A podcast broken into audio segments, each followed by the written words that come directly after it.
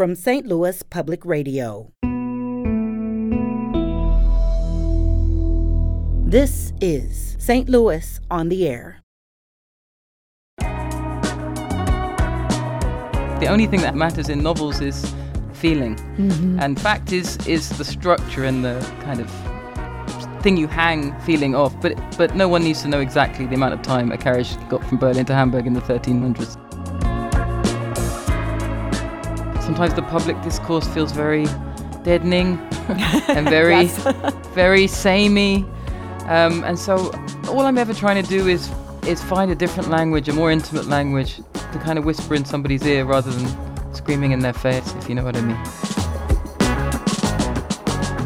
I'm no saint, um, but any discourse which um, finishes in absolute finality, I can't deal with. I'm Sarah Fenske. Tomorrow, Zadie Smith arrives in St. Louis. The London born novelist and essayist has had a huge following ever since her first novel, White Teeth, became a sensation. She was just 24. Today, at 46, she has five novels to her credit, as well as several story collections and three books of essays. And now she's the recipient of this year's St. Louis Literary Award, joining luminaries that include Arthur Miller, Joan Didion, and Margaret Atwood. And she joins us today. Zadie Smith, welcome. Hi, Sarah. Thanks for having me. So, congratulations on your award. You're in such good company for this one. Does that feel big? Um, it it feels surreal to be, to be honest. I have no idea what I'm doing on this list, but I'm very glad to to be there. It's incredible. Well, so the St. Louis Literary Award, they look for a writer who has, quote, enriched our literary heritage by deepening our insight into the human condition and by expanding the scope of our compassion. And when I heard that, I thought, man, that is Zadie Smith on the nose. Do you feel like expanding the scope of our compassion is something that you think about consciously as you write? I'm always trying to find different ways to think about things. I guess that's the way I put it. I, I feel quite often, I'm sure a lot of people feel this, that sometimes the public discourse feels very deadening and very, very samey. Um, and so all I'm ever trying to do is is find a different language, a more intimate language, to kind of whisper in somebody's ear rather than screaming in their face, if you know what I mean. So, that more intimate language, it feels frankly a little bit out of fashion in this moment that we're in right now. Like, so many people are so angry and they almost treat it like a moral failing if you're not angry as well. Have you felt people like pushing you? Like, stop trying to do this in this, this whispering way. We want you to shout. I, I don't think anger is always best expressed by exclamation marks and capital letters. I, th- I think there are other ways to express anger and other ways to um, express what you think is important. I, I'm, I'm always more interested in putting my focus on what I think is of worth and of focusing on what is of worth and what is joyful. But I, I have plenty of anger. Like I'm no saint.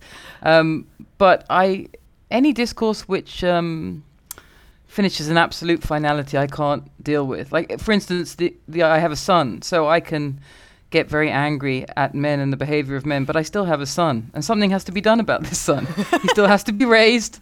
I still have to have a relationship with him, and to me, all life is like that. There's a continuity that uh, ideology can never get to. So, so you have to find some way to live. And so, with your son, like you can't take the tack, for example, that all men are evil or all men are No. bad, because here's this here's this boy that you raised. Right. And like most people, I also have father and brothers and cousins. So the relationality of life is incredibly complex. It doesn't mean that you can't have, you know, ideological positions and, and political beliefs. But I'm a novelist, so I'm concerned with the relation between people, how it works, how sometimes it doesn't work, how sometimes it's ridiculous, tragic, comic. That's my business.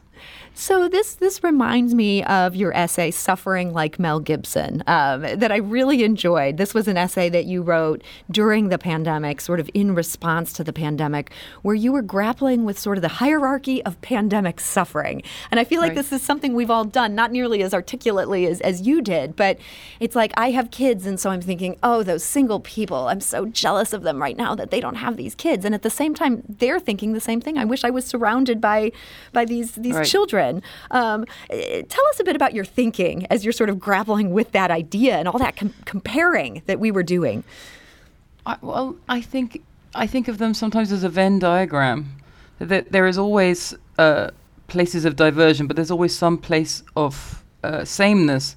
And the sameness is that we're all human animals facing death, to be honest. That is our human condition, our basic human condition. Within that, there is all kinds of variety and always a correction. Like right now, before I was speaking to you, I was re- reading Elizabeth Strout. Mm. And sometimes uh, I can think of my childhood and think, you know, I, I was poor or poorer than the average kid. And then I read about Lucy Barton and think, I, I don't know what poverty means. If that's mm-hmm. poverty, I have no idea what poverty means. And for me, life is like a continual series of corrections of this kind. They're not punishing, they're just interesting. Yeah, you talk in this this same essay, you talk about how privilege cannot be applied without modification to the category of suffering. You write, suffering has an absolute relation to the suffering individual. It cannot be easily mediated by a third term like privilege. If it could, the CEO's daughter would never starve herself, nor the movie idol ever put a bullet in his own brain. That really made me stop in my tracks. Do you think by focusing so much on privilege in recent years, we're kind of missing out on just some of the complications of, of being human? No, it's true that any individual can suffer and suffer to the point of death, but it's also true that there are conditions in life which make suffering far more likely. Poverty, the absence of education, the absence of healthcare. That's what politics is concerned with. Creating structures in which suffering is less likely, but it can never be completely removed. And, and you talk quite a bit. I don't mean to keep going back to intimations, but this is it's such a such a good book. There's so many essays here that sort of grapple with the way that we live, um, and going back to this idea that we're all going to die, and frankly, the American denial of that idea. Do you think this last year gave us the wake up call as, as Americans? You're, you're partially an American now, if I can claim you as such. Um, right. Did that give us the wake up call that we clearly needed? Um, wake up calls are very partial. I remember in the middle of this pandemic saying things like, or thinking things like, I would never buy clothes again. I, w- I would never worry about the education of my children. Why did it matter? What does anything matter? We'll just be together and hold each other and move towards death. Of course, now the pandemic is moving out. I've bought many dresses and I think a lot about the homework of my children. And many other small flaws return entirely intact. So I guess that's something I'm also interested in the, the limits of people vanities, their delusions. That's another thing politics can protect us from somehow. Sometimes good structures can stop us from being the worst kind of people we very easily can be. Yeah, and maybe we can't think about death all the time. I mean, if we were constantly just sort of coming to terms with that thought, we would never we'd never be able to do anything else. Like it would just be too depressing. Perhaps that's true, but without a concept of an ending, there would be there would be no meaning whatsoever.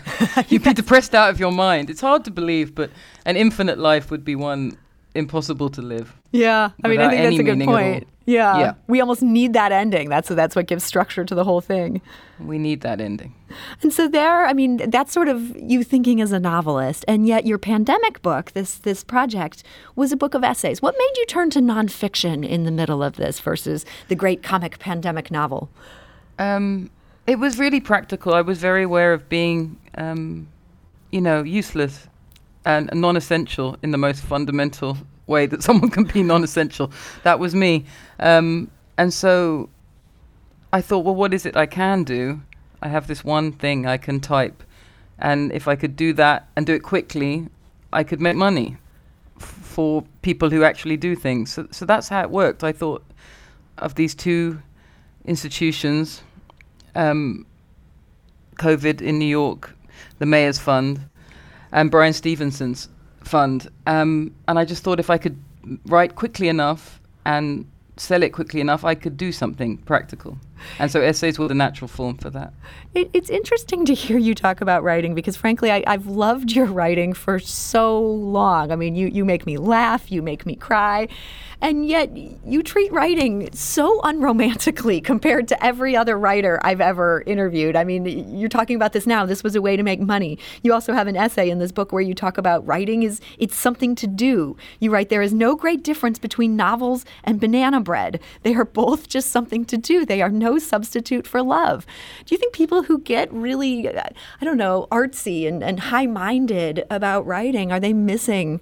just what it is at its core is maybe no, going back. No, no. I mean, I, I love I love writing. I, I I believe in it absolutely, but I think something I perhaps have in common with Elizabeth Strout. If you come from working people, uh, you know that writing is not labor of that kind. You know, Mm-hmm. I mean, if you've seen people work and really work, uh, you can't really believe in writing as a as a special and separate entity because when it comes naturally to you, I suppose. uh, To me, it doesn't feel like labor. But as a reader, if you ask me as a reader, and if I look down this list of writers for the St. Louis Literary Awards, uh, these people have, you know, changed my life. So I know, I know it as a reader. I feel it very strongly as a reader that they shape your consciousness and shape your life, and as you say, make you laugh, make you cry. But but as a writer, I f- I, I, I f- hold that, that thought at a distance, I guess. So once you've seen how hard it is to lay tile or to, to lay brick, um, th- the troubles of writing, the difficulties that, that you have to do grappling in your own mind, those those just don't compare for you.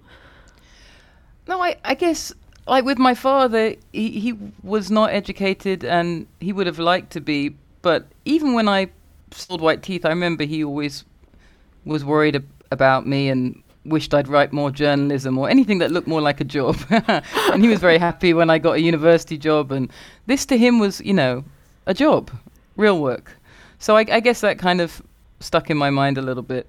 Um, and also I, I just believe in writing as it's an artisanship like anything else like i have an uncle who lays floors anybody who makes anything and tries to make it well and beautifully is an artist i don't mean that as uh, hu- fake humility we're, we're on a continuum together making things Yeah, the idea of doing work well done, that's important. You're not you're not sloughing that off whatsoever. no no that's incredibly important i, I spend as much time on every sentence as my uncle spends on his floors i can tell you that So when you say writing comes easily for you, it maybe comes easy in some ways, but it, it's not easy.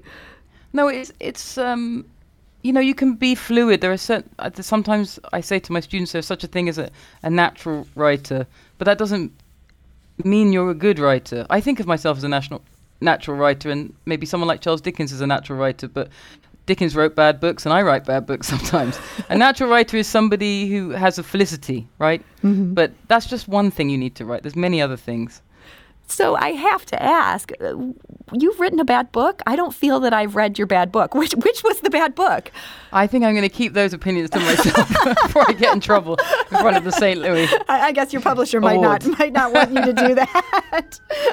well, okay. So so going back to the books that you've written, your last novel, this was in 2016, Swing Time. I loved this book. Do you think that you're going to be turning again to the novel, or do you feel like essays are, are kind of the, the mood that No, you're no, in? no.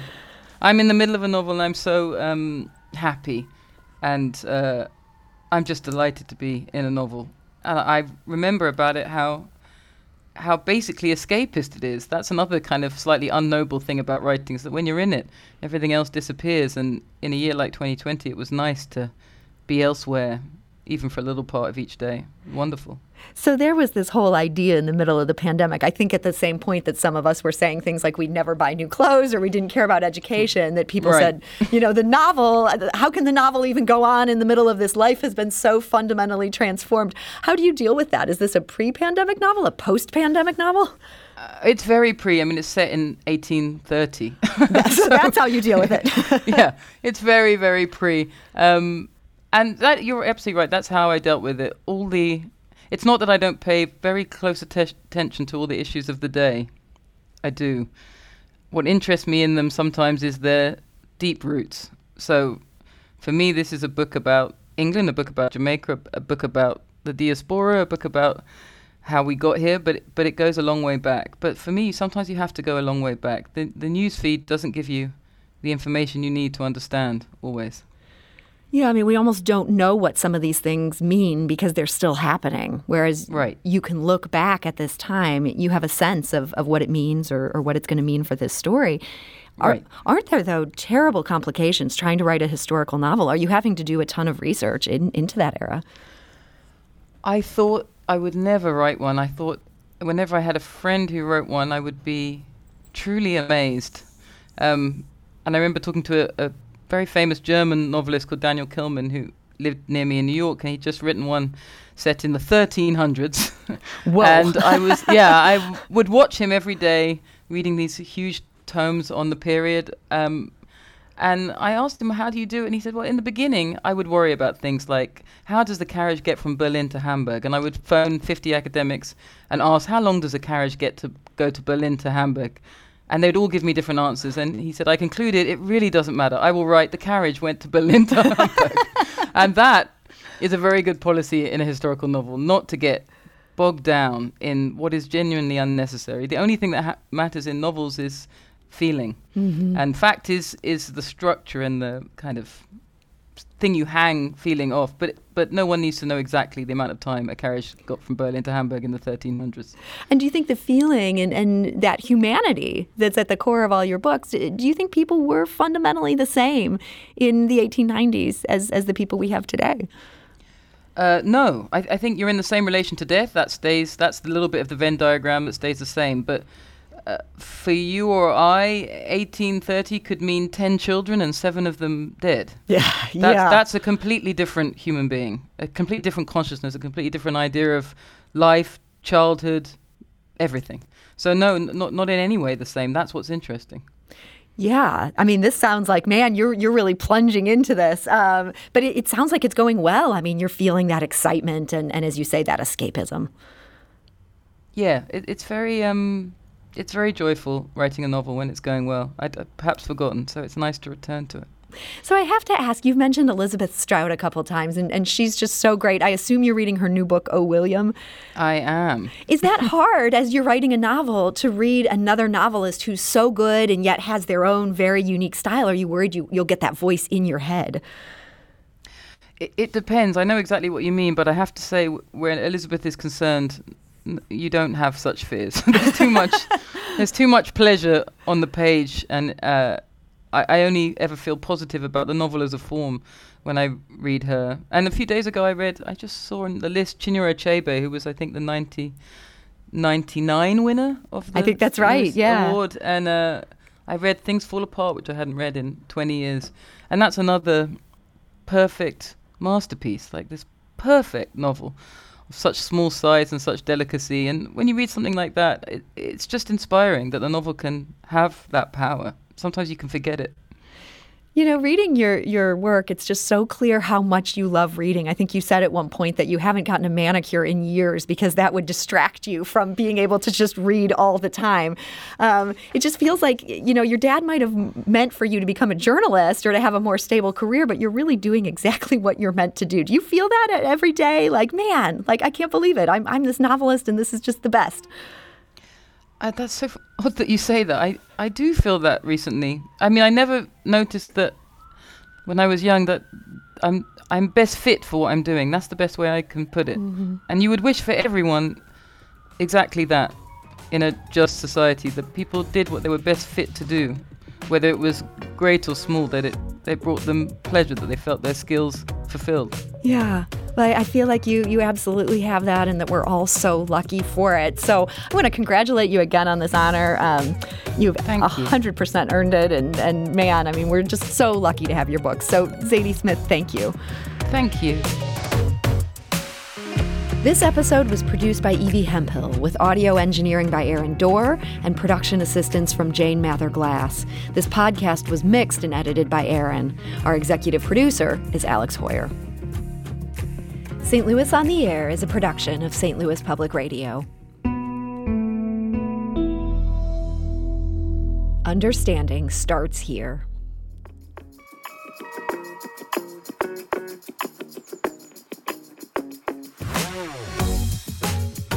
Do you find yourself regularly listening to episodes of St. Louis on the Air?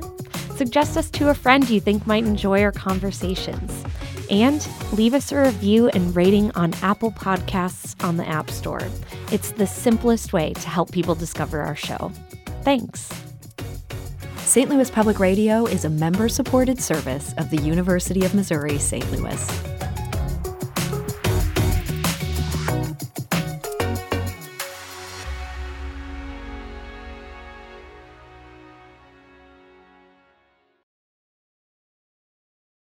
Support comes from the Missouri Forest Products Association, committed to conservation and careful management of the state's forests to make them more resilient and better habitats for wildlife. ChooseWood.com.